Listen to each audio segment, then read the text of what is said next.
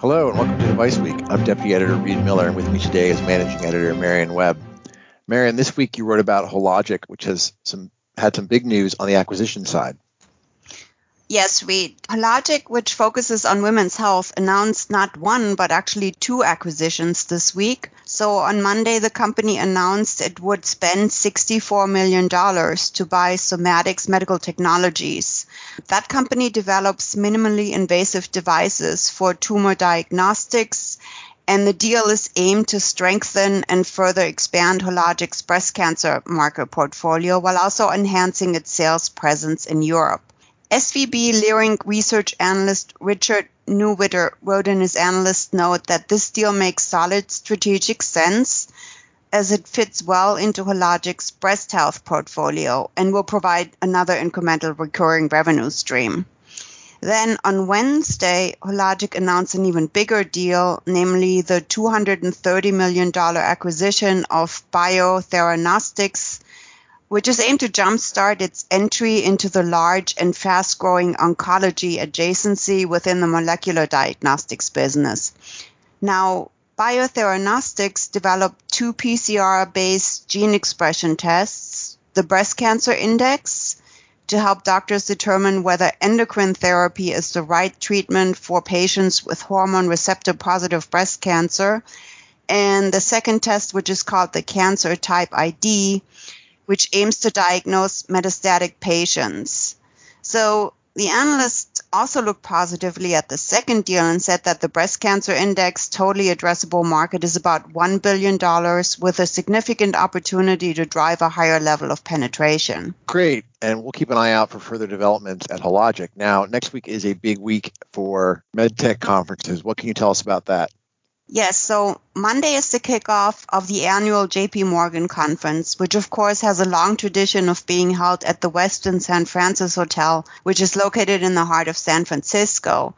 This year, it will have a limited attendance at the hotel by invite only, but we will be doing daily roundups of major announcements starting this coming Monday, so be on the lookout for that. Also, traditionally held in San Francisco during the same time is the Digital and MedTech Showcase which also has interesting roundtables and sessions about forward looking trends, innovative technologies, financing, and investment panels. And we'll be following this event virtually as well. Then finally, on Friday of next week is the start of another traditionally very big meeting, the North American Neuromodulation Society, which this year will be held virtually from January 14th through the 16th and here you'll be hearing new clinical trial results and news from the big players such as Medtronic, Abbott, and Nevro.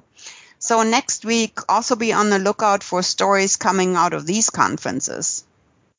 Yeah, and so I'll uh, be paying attention to NANS next week as well. Thanks, Marion. Now over to you, Reed. You wrote about an interesting acquisition that Stryker announced this week. What can you tell us about that? Yeah, that's right. So Stryker announced this week the acquisition of OrthoSensor, which makes sensors for orthopedic devices. And of course, Stryker is a big orthopedic device company. Stryker has worked with them in the past for about a decade and offers OrthoSensor's Verasense sensor with Stryker's triathlon knee system.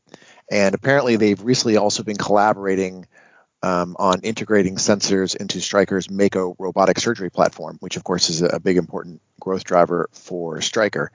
Having a sensor in a knee implant can provide the surgeon with all kinds of information on the precise alignment and tension to make the implant even more precise than it is already with robotic surgery. So this is you know an important advance for that technology.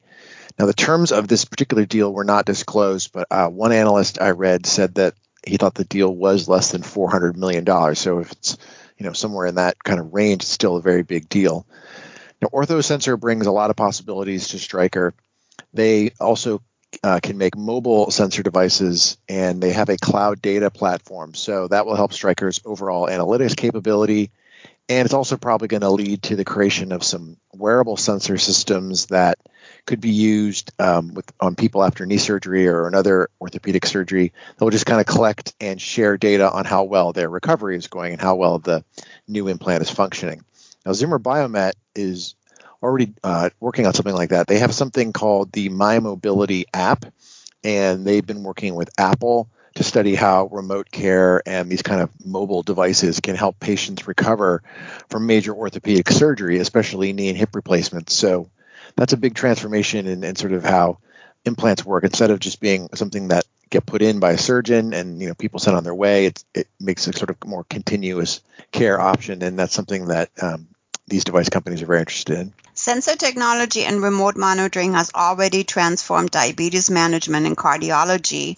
What will we see in orthopedics? Well, it looks like that's what's going to happen in orthopedics as well. So, Stryker's announcement of this deal focused mainly on how the sensors will help their Mako surgical platform, which, as I said, is already very important to them. They also mentioned the possibility of so called smart orthopedic implants. And I think that's a term we're going to hear a lot soon orthopedic implants um, that produce all kinds of data on exactly how they're performing and you know perhaps adjustments that need to be made. Uh, Zimmer Biomet appears to be ahead in this area. They're working with a company called Canary on a smart version of the Persona knee implant, and based on what um, Zimmer Biomet said at a meeting recently, it looks like that's going to come out sometime in 2021. So that's going to be a big deal, and I think we're going to hear a lot more from Zimmer about that, and then eventually we'll probably hear a lot more from Stryker about what they're doing after this deal, and uh, you know more from Smith and Nephew and a bunch of other companies about how they're going to bring these kind of sensors and the ability to analyze what's going on in real time into orthopedic devices, and not just knees but all kinds of orthopedic devices. So, for example, Exactech. Uh, is is working on a shoulder implant that actually uses OrthoSensor's Verasense device.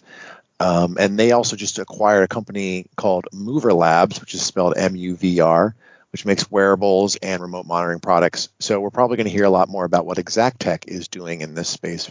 So it's definitely a big change um, for orthopedics. Like I said, I mean, we tend to think of orthopedics as, you know, these are devices that get put in by the surgeon who's very skilled and, and um, knows how to do it. But it's becoming more and more about precision and um, data and feedback and personalizing each device very, very specifically to each patient. And hopefully that's going to really improve patient outcomes and make these a lot safer. Thanks for that. We, I agree that would be an important trend in 2021 to follow.